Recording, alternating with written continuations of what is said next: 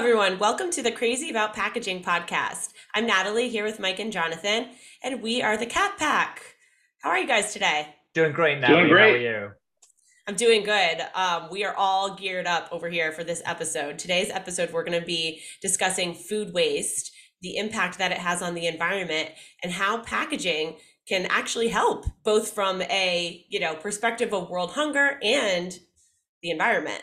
Um, so there's so much to talk about here. I mean, I think we could spend an entire episode just going through all of these staggering statistics yes. about um, the food waste, food waste, and the amount of food waste, and the impact of food waste, and so many different levels. Um, I mean, it's really an an issue of such enormous scale with far-reaching consequences. Um, you know, from humanitarian issues, you know, the injustices of, um, you know, hunger, globally um, to environmental consequences to economic consequences. So, um, all of this will only become more critical as our global population continues to grow, and there's just so much to talk about.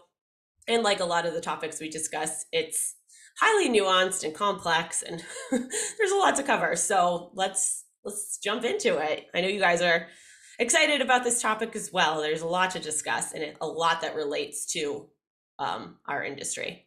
Yes. Uh, definitely, definitely.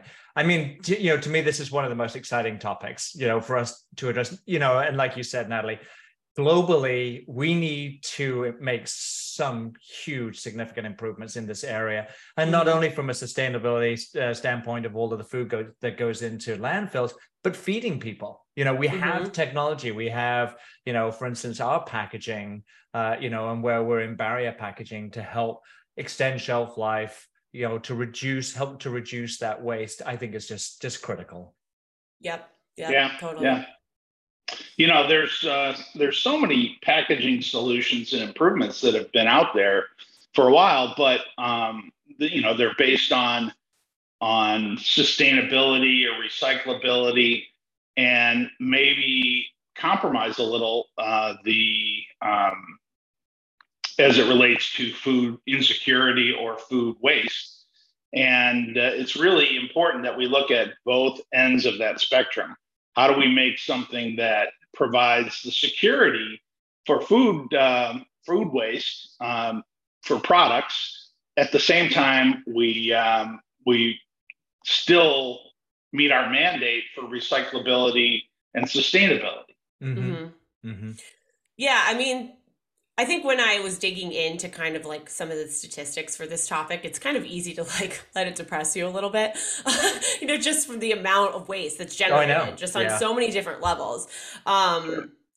But I think what's exciting to me about this is given our industry and our involvement in food packaging and, um, you know, how ICPG as an organization is working with, you know, food companies across the globe on you know bar- innovative barrier technologies there's so much opportunity for packaging to help here mm-hmm. um, and i guess kind of like in a time where plastic packaging has kind of been um, you know looked upon negatively it's really um, interesting to just kind of see what what kind of help and what what a difference plastic packaging if designed in the right way um, right. using the right materials as mike said you know that doesn't compromise yes. um, our goals for sustainability and recyclability.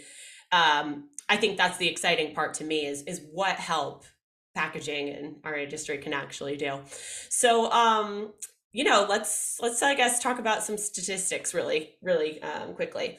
The statistics regarding food waste and the impact um, the, the, resulting impact are are staggering. Um, I'm going to be referencing an organization probably pretty frequently uh, called ReFED, um, which is a national nonprofit organization uh, dedicated to ending food loss and waste by advancing data driven solutions.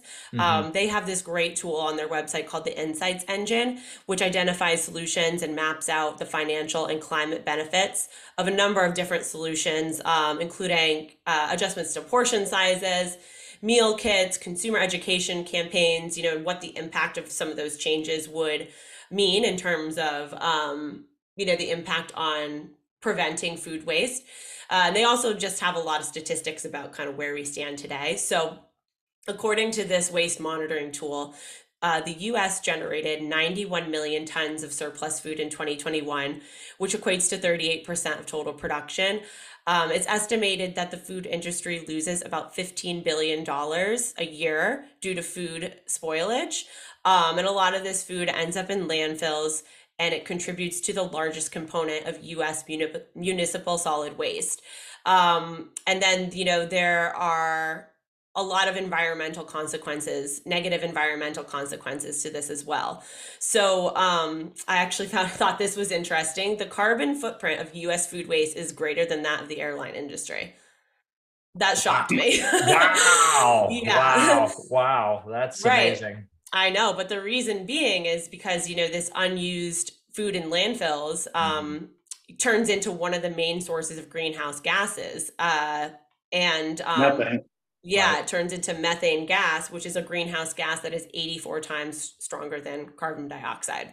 So um, I think that's a little bit difficult to conceptualize when you're just thinking about the waste that you generate in your household. You're like, oh, yeah, I throw away this banana. How bad can it be? But given the scale, you know, how many people there are across the globe and the scale of, you know, the, the global food supply chain, um, you know, the waste generated in home obviously it all adds up and then that's before you even think about you know so much of this food never even makes it to people's homes or mouths or even to right. grocery store shelves you know like if it's not pretty enough or yeah something like that so yeah no and i, I think you're you, you know it's the the statistics are staggering um, mm-hmm. and you know when i started to re- to do a little research as well i was blown away by some of the numbers uh, you know not only here in the united states but but the, the rest of the world but definitely mm-hmm. you know focusing here on the states and you start to kind of like break that down into different segments and you say okay well you know you've got to grow it you've got to mm-hmm pick it, you got to process it, you got to pack it, you got to ship it. You know, it's got to go through that whole supply chain mm-hmm. just to get to either food service or retail or what have you. And so, you know, throughout that whole process, it's not only just the food waste, like you said earlier, Natalie. You've got, you know, all of the economics that are associated mm-hmm. with that, all of the waste, everything that goes into those statistics. You know, it's mm-hmm. really to me mind blowing. Right. And the waste that happens, you know, like you said, along the supply chain as this food is production, transportation, all of that things, you know, right. you're also considering the mm-hmm. waste, um, the wasted resources. Right. So land, you know, uh, that's deforestation for essentially no reason, you know, mm. to mm-hmm. produce food that just gets thrown away. Right. Um, fossil fuels, fertilizer, water. Um, you know, Mike, you mentioned that you read an article uh, just today actually that talked that kind of quantified the impact of uh, wasted food in terms of of water wasted. Yeah, it was amazing. Um, it referenced uh, wasted food food waste in Europe and the amount of food that is wasted that goes into either landfills, disposal, or incineration um, mm-hmm. had had the equivalent of 68 billion liters of water that that were not was not used effectively and it's uh i mean that just blew my mind and that was in that was in Europe, correct? A statistic in Europe, in Europe, in Europe only. So can you imagine wow, if yeah. you look at the rest of the world and factor yeah. that in? Yeah, and mm-hmm. one of our one of our truly such precious resources, water. Mm-hmm. Yeah. Wow. 100 mm-hmm. percent. Yeah. Yeah um. So a lot of a lot of uh, implications that kind of just go outside of you know like I, I, I, we talk about this a lot you know i think sometimes the reason why plastic does kind of get a negative percep does have a negative perception when it comes to the waste generated is because it's so visible you know if you like throw an apple out eventually it will decompose or something will eat it or something like that but when you're tossing it away in your garbage can it's going to a landfill, I mean, I think a lot of people don't really think about what happens to it after that and what that means. I don't mm-hmm. I don't think they really consider um what kind of environmental impact they're having by by throwing out or wasting food. So um, it's just interesting because I think if you were to uh, survey the average consumer, you know, about what what impacts they can make in their home, probably recycling would be like the very top. I don't think a lot of people would say cutting down on food waste, but you know, when you when you think about it this way, that's actually probably one of the most um, you know significant and actionable things that you can do within your own household. Um, sure. You know, and, and, and you have more control over it. Sorry, go ahead. Well, and there's a direct economic impact. I mean, mm-hmm. as a consumer, recycling um, doesn't have a direct economic impact to me. Mm-hmm. Um, it, it, does indirectly, of course, because I understand that. But um, I, if I go to the refrigerator and I pull out a bag of lettuce that is now wasted, de- decomposed in some way, and isn't fit for use, and I throw it out, I think, oh, I just threw out three dollars of, uh, of my own mm-hmm. money, and and how often do I do that? Um, so it, it feels this seems like a very salient and um, important topic that uh, affects almost everybody. Mm-hmm. Yeah, yeah. I mean, not to mention hunger, world hunger. Um, mm. And I think that's kind of when I said some of these statistics, they, they kind of make you, you know, think a little bit. It feels a little sad because we have the the capabilities and the resources to eliminate world hunger. right, right. Um, well, yeah, so yeah, no, and and I, you know, I, I, you know, as you had mentioned, sort of, you know, we can sort of you know dive into a little bit of of plastics mm-hmm. you know years ago when i started uh, i sort of switched into barrier packaging etc i was mesmerized by the possibilities to extend shelf life or ship products further for distribution mm-hmm. whether it's you know across the country or across the globe you know and as that technology has evolved I think that that has also uh, had a very positive impact. But to your point, Mike, you know, okay, I've got a you know a cup that's shelf stable like applesauce or what have you it's sitting in my refrigerator. And i look at the date and it's like well it's you know a year or so has gone by. Oops i didn't use it. And it's like the old you know cans right? You know i mean you know so you got all of these cans which was probably one of the the earliest uh, attempts of extending shelf life products, you know, through that retort process.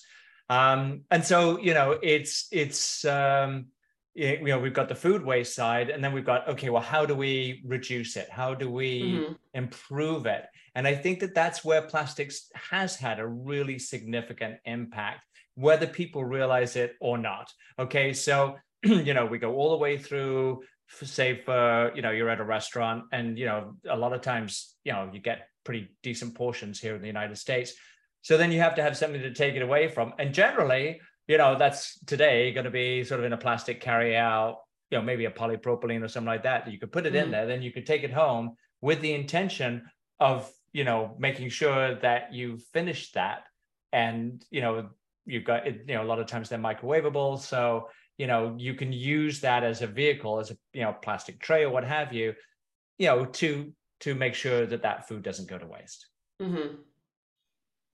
Yeah i mean you make a good point just because it has an extended shelf life doesn't mean it still won't go waste get wasted but i know you know right? it can certainly um it can certainly help and i think where i my where my mind goes to um where there could be a lot of room for improvement is kind of more of those like fresh produce mm. sort of items um and stuff like that you know the canned goods and things like that the the process behind it i think is um has already kind of shown that we can preserve these items for a long time yeah that's not what's making up the bulk of oh no you know what people all. are throwing out though i mean i yeah I can't say that definitively, yeah. but I think common sense. It's like what let's I'll think about what goes on in my household. It's like what I'm throwing out is like the the discarded quesadilla that my toddler didn't want, or you know right. the banana that went bad, and exactly, so. yeah, yeah. You know, think of it as high value,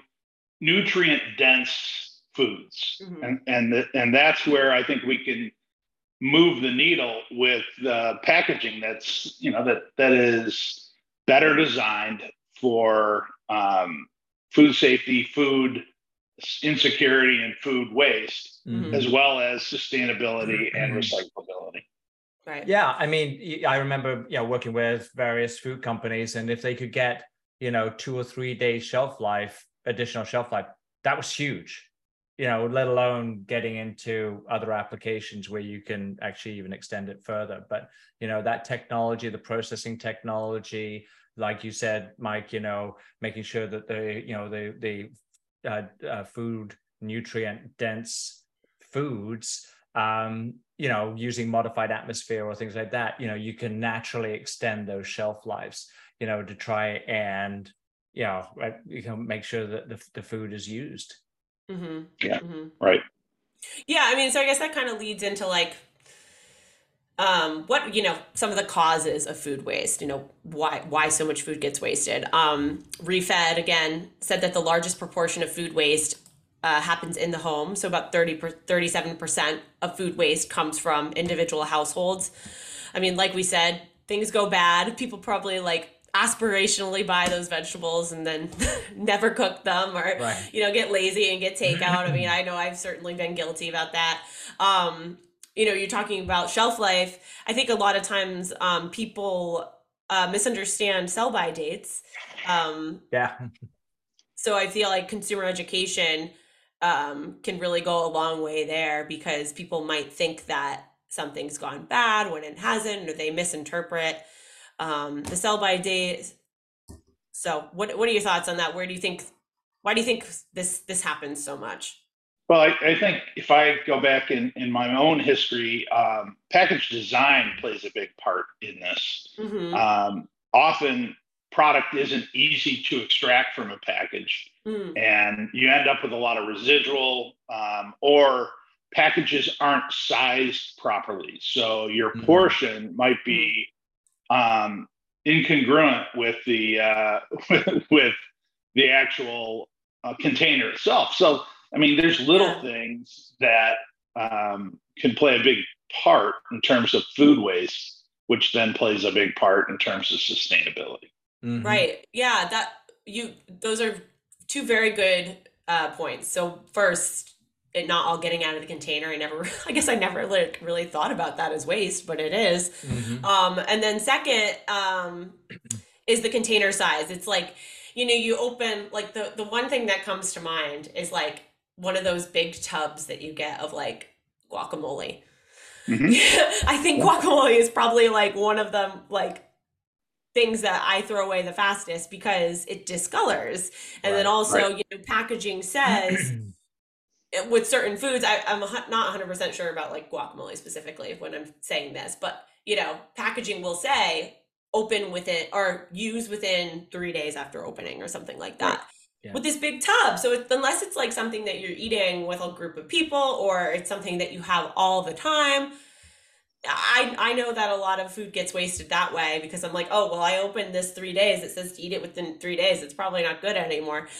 Uh, so going back to what you said about packaging size, you know, if things were a little bit more portion controlled, sure, that would that would probably go a long way. Um, because I can imagine I'm not the only one who who has um you know i think that's common that. yeah, yeah, But, you, but you know you actually bring up a, a really interesting example so guacamole for years, right? You know, you get the avocados, you open and and you know you make the guacamole, and it turns so quickly. Mm-hmm. Well, what mm-hmm. they have now since then done with barrier packaging is high pressure pasteurization, where they mm-hmm. actually, you know, there's a couple of brands out there um, that do a really good job of extending shelf life of guac of of you know guacamole avocados and avocados, yeah, yeah. and mm-hmm. and so that's you know that that in itself to me was a terrific initiative you know to say okay well we've got all of this you know this guacamole that's you know it's beautiful product and it's it's gone within two or three days so it's you know throw the rest of the bowl out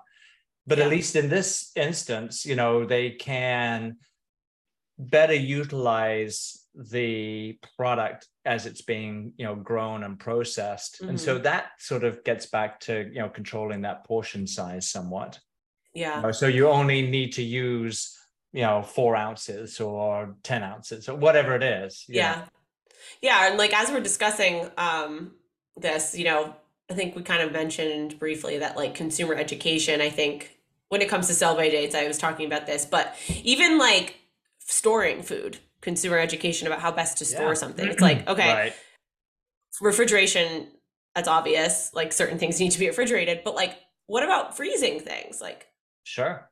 Yeah. You know, if I could freeze a product and it'd still be good, that'd be good information to have because then I could portion right. it off and, you know, save it till a later date. Uh, growing up, my family was always big on freezing things, probably freezing things that we shouldn't have, but yeah. it's there right. when you want it. yeah. Well, you know, and but then circling back to Mike's earlier point with regards to nutritional value of foods, you know, it tends to freezing can tend to affect the that nutritional right. value because you know the cells collapse or what have you and so you lose mm-hmm. some of those nutrients. But then you know you switch that you don't have the shelf life but you have the freshness with modified atmosphere packaging right. or, or, or that process you know. So you know there's those nuances. And to your point natalie you know consumer education on those points to try and help you know, bring awareness to well you know use it if you're gonna and and use it by the the uh, sell date or mm-hmm. whatever um, you know, I think that that's part of that education process. So we're not overbuying, right. we're not over, over portioning. Yeah, and yeah. I think like kind of what we did with sustainability, and you know, from a sustainability perspective, what the industry's trying to do is put that stuff on the package. Like, of course, I could Google this stuff, but the, the easier right. that you make it, yeah. to to find the information, um, I think the more people will do it. So. Yeah, yeah you think about re- refocusing all of those points into package design. You mm-hmm. think about how when I, well, I think about how when I buy something and if I want to put it in the freezer, is it in a freezer safe package? Do I have mm-hmm. to remove it and put it into a different package? And is that contributing to waste? Yeah. So, you know, I, I really think as an industry, um, both awareness, um, uh, our communication, our, our message, and the uh, products themselves, the packages themselves, yep. need to be designed for for all for as much of the um, use category as possible. Yeah, I think innovation in packaging design. There's a huge opportunity there, um, which I guess kind of leads me to my segue. So, you know, we talked about the impact, the the consequences of all this food waste and we'll briefly let's briefly touch on what the impact would be of reducing that food waste. And then you know that'll kind of lead us into our discussions about what you know what package packaging can can do to help. Um, so ReFED again um, said that reducing food waste could not only address climate change concerns but increase food security productivity and efficiency. Um, so you know once again multiple multiple ways that this um, this could have an impact. There was a statistics that said that if food waste is halved in the next 30 years, the the world will avoid emitting at least 10 gigatons of carbon dioxide. Uh, which I didn't even know that was a number. Um, and that is the equivalent to taking 2,570 coal fired plants offline. Wow. That's a big impact. That's a big, that's a big yeah. impact. Very big impact. Um, and then once again, we talked about, you know, how that's, there's a lot of other consequences. Uh, this would also, you know, avoid deforestation for additional farmland, kind of as a as a byproduct of becoming more efficient with our consumption. Um, you know, and really using only using what we what we really need. Uh, this would prevent more than 70 gigatons of additional emissions. Mm. So big impact. Uh, ReFED also modeled some of the solutions which um, you know, would have the biggest impact. The top five for CO2 reduction include consumer education campaigns, portion sizes, centralized composting, manufacturing line optimization, and meal kits. So a couple of which we already discussed. Um, mm-hmm. You know, I, I think meal kits is is a really big op- there's a really big opportunity in meal kits. I know that they've kind of taken off within the past like five years or so, but I mean, it addresses several several right there. You know, with the portion sizes, you get your little packets, and right, you're they're get they're giving you meals that are sized specifically for your household. You know, like, right. I know anytime I try a new recipe, if it's not through a meal kit, it's like you're buying this like gigantic thing of like mustard seed powder that you're never going to use. Like you're going to look at kind of silly. yeah, yeah. I won't get rid of it, but it'll right, right. five years later. um, so I think before we get into how packaging can help, there's an there's an interesting kind of like intersection here of concerns about packaging and how packaging can help. You know, and like kind of the trade-off i guess that there is um, you know because packaging waste is obviously a big concern globally you know and industry wide as well we talked about earlier in the episode and in previous episodes when you make certain changes you want to make sure that it doesn't you know negatively impact in other areas so right. you know obviously a change that um maybe helped extend food helped extend shelf life but negatively impacted recyclability wouldn't be a good decision. Um, but not only that, I think that the perception of packaging um, is kind of actually damaging to the goal or contraindication of the goal of reducing food waste because consumers generally perceive packaging way more negatively than they do food waste. I would agree. Um, yep there was a study that said uh, that found that um, nine out of ten consumers believe that packaging is worse to the environment than throwing their food away. I mean, is it? I don't know. I don't. In yeah. a lot of cases, I don't think it is. Um, of course, once again, this goes back to design. Design in the correct way, right? To be recycled. All the things have to go together, but um, I just thought that was really interesting because I think a lot of consumers will maybe gravitate towards something with less packaging, not necessarily understanding what impact that has on other areas or non-plastic packaging that maybe reduces shelf life or what are, what are your thoughts on that? Um, so for me, you know, we can't control all aspects of food waste, mm-hmm. but we can contribute to it positively through package design and appropriate packaging. Mm-hmm. And I, I think the worst case scenario is a is wasting food in an overpackaged format.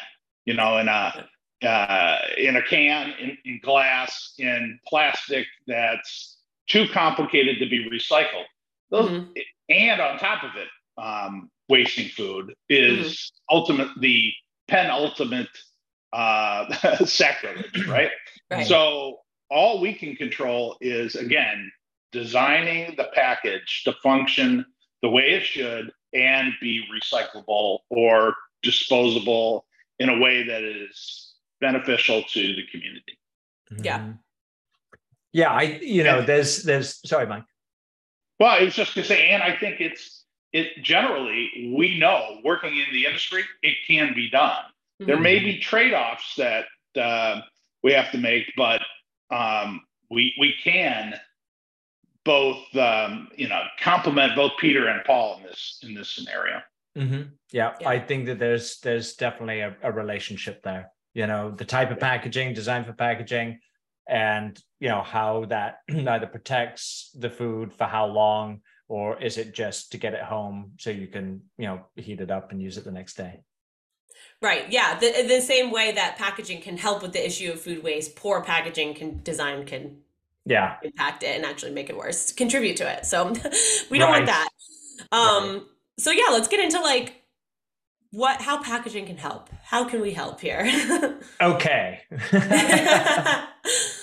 um you know so so for instance, you know, we took our XPP product and we developed our XPP line of polypropylene. First of all, you know, polypropylene, as I've mentioned on, on previous episodes, to me is one of the most uh, diverse and and you know widely usable material in so many formats for for you know freezer to microwave. So you know mm-hmm. that in itself is great. So when we were actually developing our XPP solution, we went ahead and did shelf life studies specifically to try and see what we might get as far as extending shelf life. And what we were able to get in just in our basic XPP uh, structures was to improve the um, OTR, the oxygen transmission rate, or the moisture vapor transmission rate by over 90% mm-hmm. over regular polypropylene materials. So that in itself then translates to a benefit not only to the food processor who now can get two or three days shelf life, which is reduces the turns, which reduces how many trucks he has to ship and all of the refrigeration until that product is purchased. Um, but you know, it uh, it helps continue to to to drive towards those types of solutions. Mm-hmm. Yeah. So yeah, I mean, innovations in materials is definitely it's really significant. And plastic and the, specifically can help. and there's a number of different vehicles. And so you know when you're looking at it from a processing perspective when you have high acid foods like applesauce or dips and sauces and things like that you know you can extend the shelf life through different processes either through hot fill or maybe aseptic packaging or modified atmosphere packaging depending on how mm-hmm. much shelf life and what the makeup of that you know the actual food product is which then translates into what we would do as far as designing mm-hmm. a structure you know, not only for sustainability but right. to provide that vehicle to provide you know that protection of that food which is so critical to get it from the processor to the end uh, to the right mm-hmm. yeah and you know there there are there are other packaging materials that provide that shelf life um, but the the trade-off is they come with either much higher carbon footprints or and or they're not recyclable right mm-hmm. and um, you know our solutions that jonathan referenced uh, fully recyclable um, it's right sized it's mm-hmm. right weighted um, mm-hmm. it has a great sustainability um, quotient to it uh, and it provides excellent um, shelf life for foods yeah. And ultimately through that, you know, reduces how much needs to be used. Mm-hmm. You know, so you so, you know, again, it's it's it's figuring out that balance. Um, right. You know. Right. Cause like we said, you know, a, a check mark in one area and an X in another. I mean, yeah. it's exactly two steps forward, plus, one step back, you know? yeah. Exactly. Yeah, and so you know, you know, barrier technology has come a long way. Plastic uh, barrier materials, you know. So we, after we had done our XPP, sort of as our base, you know, our foundation uh, of of materials, then we started to think about, well, how how else can we add value to extending shelf life? Mm-hmm. Really, as one of the key goals was to reduce waste, right? So right. you know, as you're extending that that uh, you know that performance, the performance or the design of that those structures Right. Yeah. I mean, it's been shown that when it comes to food waste, prevention is one of the most impactful forms of um, reducing those greenhouse gas emissions um, and just preventing food from getting to the landfill in the first place. So, you know, innovations in these material technologies, compatibility with these, you know, um, techniques that extend shelf life, all this in in combination you know with with of course sustainability and, and circularity of these solutions um, in a way that doesn't create more problems um, can really go a long way. Oh yeah. Absolutely it can. Agree. Um yeah i mean i just i thought it was very interesting kind of I, I think we we talk about the average consumer i don't know how much they consider the environmental impact of the food that's wasted. I it, they certainly don't consider how plastics um, can help with this problem. Um, I think I think a lot of people who would consider themselves environmentally conscious would probably choose a non-plastic alternative over a plastic alternative maybe not really understanding um, like what what tools that plastic package is actually delivering Oh no, no doubt about it. I think I said, you know, one of my earlier episodes, I ran into a, you know, a young lady in the grocery store, and mm-hmm. you know, and so an apple applesauce cup is a multi-layer, high barrier, co-extruded, thermoformed barrier cup. You know, seven-layer structure. Okay, so that's me. You know, in my, you know, just you know, just mind. I just love that technology. So I asked her. I said, and she's like, "Well, it's just an apple applesauce cup." And I'm like, "Oh." Oh, do you know what that little guy can do? You know, and you, you, know, and it's like, well, you know, you could extend the shelf life. You know, you could actually it'll stay fresh in that with all the nutrients and everything. You know, for twelve to fourteen months. You know, mm-hmm. but the but the, the the perception is, oh, it's a it's a plastic cup. Yeah, and it goes. Yeah. for sure. Right. So, you know, there goes all of the food. Up, oh, there it goes. yeah. Yeah. Right. it goes. Yeah. Yeah. Well, you know, I, I, I think in my uh, experience, um, I, have seen packaging sort of, uh, you know, take the the um, the brunt of uh, consumer angst about uh, different subjects, mostly about sustainability. Mm-hmm. But um, I, I, don't think we do a good enough job of talking about the positive effect mm-hmm. um, that we saw plastic packaging, especially, mm-hmm. have on society from a health, um, medical, and sure. a hunger standpoint. And um, so again, that, for me, that's messaging. That's industry messaging. Mm-hmm. Um, and uh, you know, the, we have a long way to go to to make yeah. sure people understand the impact. No, right. I, I I love that point because um, you know we talk about on package labeling, you know, and and you'll see these um these uh messages that will say like, oh, this package was made from recycled 12 recycled water bottles or something like that you know just putting those kind of statistics out there to to show the consumer you know what kind of good they're doing by mm-hmm. by by buying that would it be interesting if we if it was done from a food waste perspective you know like take the applesauce containers like if there was a statistic on that that said you know this this applesauce container extends shelf life by X number of days, resulting in redu- you know, leading to a loss in food waste by sure. X number of pounds, yeah. resulting in uh, greenhouse gas emission savings of, you know, like, wouldn't that be a that very is. interesting angle to take to yeah. kind of tie in all of that education to the consumer of like, oh yeah, this isn't just like a cup. Right. It's wasting resources. Right. It's like it's actually saving resources. Right. And it, right. resource being food, water, right. like all those things that we've talked about. Um, and, I, um, and I think another really key important is safety. Plastic mm-hmm. packaging provides a safe, obviously, you know, it's got to be produced correctly and processed, the food processed correctly under conditions. But, you know, that's so key is that, and and maybe that's where we just succumb to, you know, kind of being nonchalant. Eh, you know it's because you know we are able to extend shelf life and we are able to keep it fresh and we are and it is mm-hmm. safe you know up yeah. to you consume can you know you consume it right it's taken for granted that you know these things yeah. just last yeah right you know and it's like gosh you know mm-hmm. imagine uh, trying to come up with child safety features and packaging for a paper product Oh my gosh! I, you know, I, am I'm, I'm sure there there are some out there, but boy, they are they would be a challenge. Right. Uh, and, yeah, I don't and, know how effective it would be. My yeah. my toddler can somehow still get through the um, you know, the the the baby proofing that I have around the house. So even the safety scissors will work yeah. on that. right? Yeah, yeah, yeah. Yeah. Yeah. I mean, and just to hit you with some more statistics, um, you know, spoilage prevention packaging.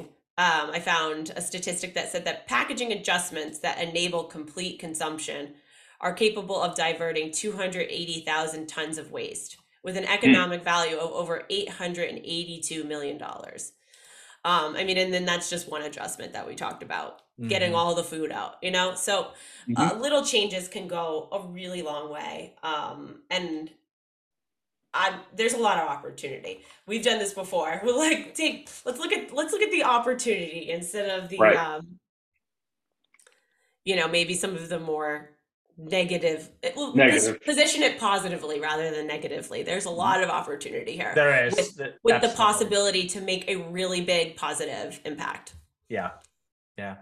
Um, and and there's a lot of innovation going on. There's a lot of innovation, yeah. you know, at at uh, you know within our industry. There's there's mm-hmm. a lot mm-hmm. of innovation that's going on within the food industry. But I also think that there's other considerations as well, you know, nutrient wise that you know, and some of the the things that we're putting in food that yeah maybe we should be more questionable but to your earlier mm-hmm. point natalie you know when you're talking about fresh foods etc um, you know how how critical it is to kind of like really focus on just what you need you know yeah. you know buy what you need you know right. and you and use it Yeah, right. yeah. Totally. You know, we can only we can only do our part, and mm-hmm. um, you know, there are things that are out of our control. But if we do a better job of controlling what we can control, yeah, it will contribute to an improved society. Yeah. Mm-hmm. Yeah, I mean, one of our missions is to help organizations redesign, you know, packaging yeah. solutions. So if we can right. if we can yeah. help redesign in a way that's, you know, checking all of those boxes as we talked about before, but also can contribute to helping, you know, cut down this food waste pro- or, you know, help with this food waste problem. I mean, it's just another feather in the cap. Um, but I I do think that the positioning of it is um an area that just there's so much opportunity to really educate people on on what the impact of this of this stuff is. Um, mm-hmm. Let's uh, put pot. Let's put plastics in a in a positive light. yeah, for, right. For once. Oh, for sure. oh, oh, and and we should. You know. Um, we should. Yeah. Yeah. You know, it's it's interesting. I you know I, I sort of uh, go back to when I was growing up in England, and uh, you know the the size of the refrigerators uh, in in Europe. You know, it's almost mm. like a college dorm refrigerator here in the United States. And then when I yeah, came, to, like came to the US, I'm like, look at the size of this refrigerator. I mean, you could fit a family in there. You know, you know. I mean, they're huge. And well, I things think, get lost, like you said. That's it, right? right? That's right. exactly right. It's like wait a minute, I didn't What's know I had that. Something's not smelling right. You, you know, it's like, oh, there it is, you know you know, shelf two, aisle three, you know, kind of thing. And right. yeah, so anyway, it's yeah. it's it's controlling, you know, a lot of that that buy as well, and just being aware, you know, mm-hmm. of what of what you're buying. Totally. Yeah. Yeah. You and know, I'm sure it, we we've talked we've talked in the past about uh, mm-hmm. um, how the how the U.S. was kind of cursed and blessed with space um, as it relates to landfill and recyclability of, of packaging. Right. Um, and, and, the same, you know, it's just a parallel of the size of our uh, of our uh, retail footprint as well as our home refrigeration. Yeah. Um, sort of leads us towards uh, some scenarios where there's more food waste, not less. Hmm. Um, you know, so it, again, just, as you said at the beginning, uh, Natalie, it's it's a very nuanced conversation. It is. Yeah. Well, you know, and I think that when you go to like a, a restaurant or what have you, you know, the portion sizes are pretty substantial, you know, and there's a lot out there that you, you know, you you just they give you a lot of food. Yeah. Um and I was really surprised at how big those like when I first came up, I'm like, there's no way I can eat that. I mean, I'm like, that that's that's a huge amount of, of food yeah but you know to to your point it's available it's there and so you know you pe- people you know eat a lot and i think that that's mm-hmm. portion sizes i think are getting bigger you know throughout you know sort of you know the us and and what have you. Yeah. and and you know my preference would be go smaller higher nutrient. You know i would be mm-hmm, very mm-hmm. very happy with that rather than just volume. And right. that obviously you know has a contributing factor as well yeah. We all we all have spouses and uh, and i don't think it's uncommon for us nowadays to uh, go out and order an entree at a restaurant and split mm. it between two people yeah. and yeah. now that's our fix to that problem but the problem is portion size and that relates to again to packaged material sold at grocery stores and other places yeah um, right you know, it, has got it, it, all comes down to design and designing with intent.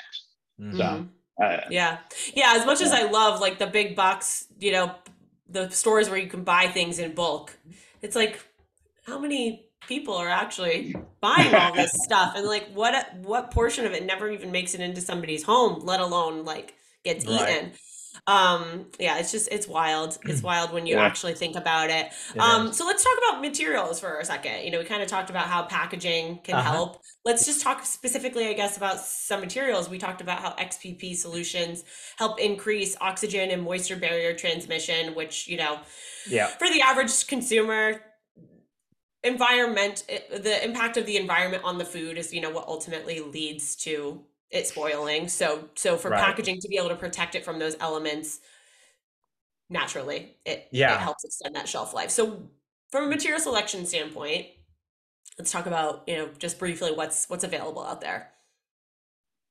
Um, Jonathan? Yep, sure. So, you know, from a barrier perspective, it depends on on what you actually want. So, if you're just looking for like moisture barrier, for instance, like if you mm-hmm. want, uh, you've got a dry product like potato chips or cereal, things like that. You know, you mm-hmm. could put that in a you know polypropylene as a material has excellent moisture protection just just by itself, right? So you don't need to put any other barrier components like EVOH or what have you. And so, you know, that has the ability to actually help naturally extend that shelf life well then you can look at incorporating you know some other materials or technology from our perspective you know the next tier would be our reba product. Um, mm-hmm. and that you know then that gives you that next level of protection over and above you know what you would consider a baseline. So you get that mm-hmm. moisture protection then you add in some other technologies or materials like evoh or reba. Excuse me. And um, you get oxygen protection so mm-hmm. now, you know, you've got oxygen and moisture protection. So you need both of those to help extend shelf life and reduce the, the waste of the product. Interestingly enough, throughout that development uh, of some of the barrier materials, you know, with some of the residual headspace that we had early on in containers and the residual oxygen in that, which could be like a quarter of an inch of headspace, would mm-hmm. actually spoil or uh, significantly impact that shelf life. And so mm-hmm. materials become very, very critical, mm-hmm. not only from the performance perspective, but you have to think about taste and odor as well, or taste and texture, right? You know, Mike and I were over in uh, Denmark at the, the dairy conference, and one of the key aspects of what they're trying to do there with food technologies and food production is the texture and the taste. Well, mm. you have to make sure that you are uh, you're going to be designing and using materials that don't have any negative impact on on taste okay? Because mm-hmm. then that's going to affect you know how the consumer enjoys the enjoys the food or doesn't out it goes again. So you know from a materials perspective polypropylene is very clean and has a wide variety of process applications that it could be used for. Again like you know if it's hot fill uh, for dips and sauces, or it's it's uh, retorted for baby food, pet food. You know, I mean, think mm-hmm. of think of of the the criticality of the, those materials when it comes to food production and packaging right. food. It's absolutely paramount. And so, you know, to Mike's point earlier, we've got so much of that technology it's and it's being implemented all the time across the board from modified atmosphere packaging, you know, and and everything in between, depending on what what the uh, the food is and how long you want to protect it, etc. So right. it becomes really those those material considerations, Natalie, are so so key. You get it mm-hmm. wrong, and you know your product's gonna fail. you know, and you spend all those resources yeah. on trying to make it. So again, you know, and PET is another great example, um, you know, of a nice, clean, uh, you know, taste and odor type product. Mm-hmm. Interestingly mm-hmm. enough, just to, to you know, there was a there was a compostable um, PLA bottle that was developed years ago uh, mm-hmm. for a company. I won't mention their names, but anyway, what what happened was that they found that because they were trying to do the same thing, right? They were trying to improve the compostability, reduce the waste, you know, et cetera, et cetera. In this case, it was a water bottle. But what they found was that they chose the wrong material. And the mm. reason being, from a sustainability perspective, is one of those PLA bottles would contaminate 100,000 PET bottles. You know, and so, right. you know, not the right application. Great concept, great material. Yeah. It's probably not the right application. So, well, again, you can't, yeah you can't consider any of these things in isolation as we've you know kind of no. mentioned before. Like even when you're talking about you know because a lot of these um you know barrier properties oxygen barrier properties as you said is a, imparted through a combination of more than one material. Yeah. Even considering how the compatibility of those materials and how that impacts recyclability you know that's very important. And so i guess it's worth noting that our our solutions, you know, solutions with polypropylene and EVOH combination, our XPP with Reba, um, those don't impact recyclability. Whereas other right. alternatives, um, while they might extend shelf life, you're getting that, um, you know, on the flip side, you got some problematic issues. Yeah, the packaging is is waste. So, right. um, a lot of things to consider. Um, I think this is a good place to sign off because um, our next episode is going to be really digging into our XPP with Reba product, which, as Jonathan mentioned, is kind of like our, you know, medium ish uh, to high barrier solution uh, that provides an alternative to some traditional barrier materials such as EVOH and PVDC. So, again, in a fully recyclable solution um, and still maintains all of that. Uh, you know great barrier protection that you need to keep keep this extended shelf life for a variety of applications. Um, so yeah that's our episode. Thank you so much to everybody who's tuned in to listen and who has been tuning in to listen. Um, in the meantime for more information you can visit our website at www.icpg.co if you'd like to take part in the conversation make sure to follow us on social media at icpg on linkedin ICPG Co. on Instagram and Twitter, or email us at icpg at impactgroup.co. We'd love to hear from you. And of course, you can listen to our podcast on all on our website and all major podcast channels. We hope you enjoyed getting a little bit crazy about packaging with us, and we'll talk to you next month. Thank you. Bye.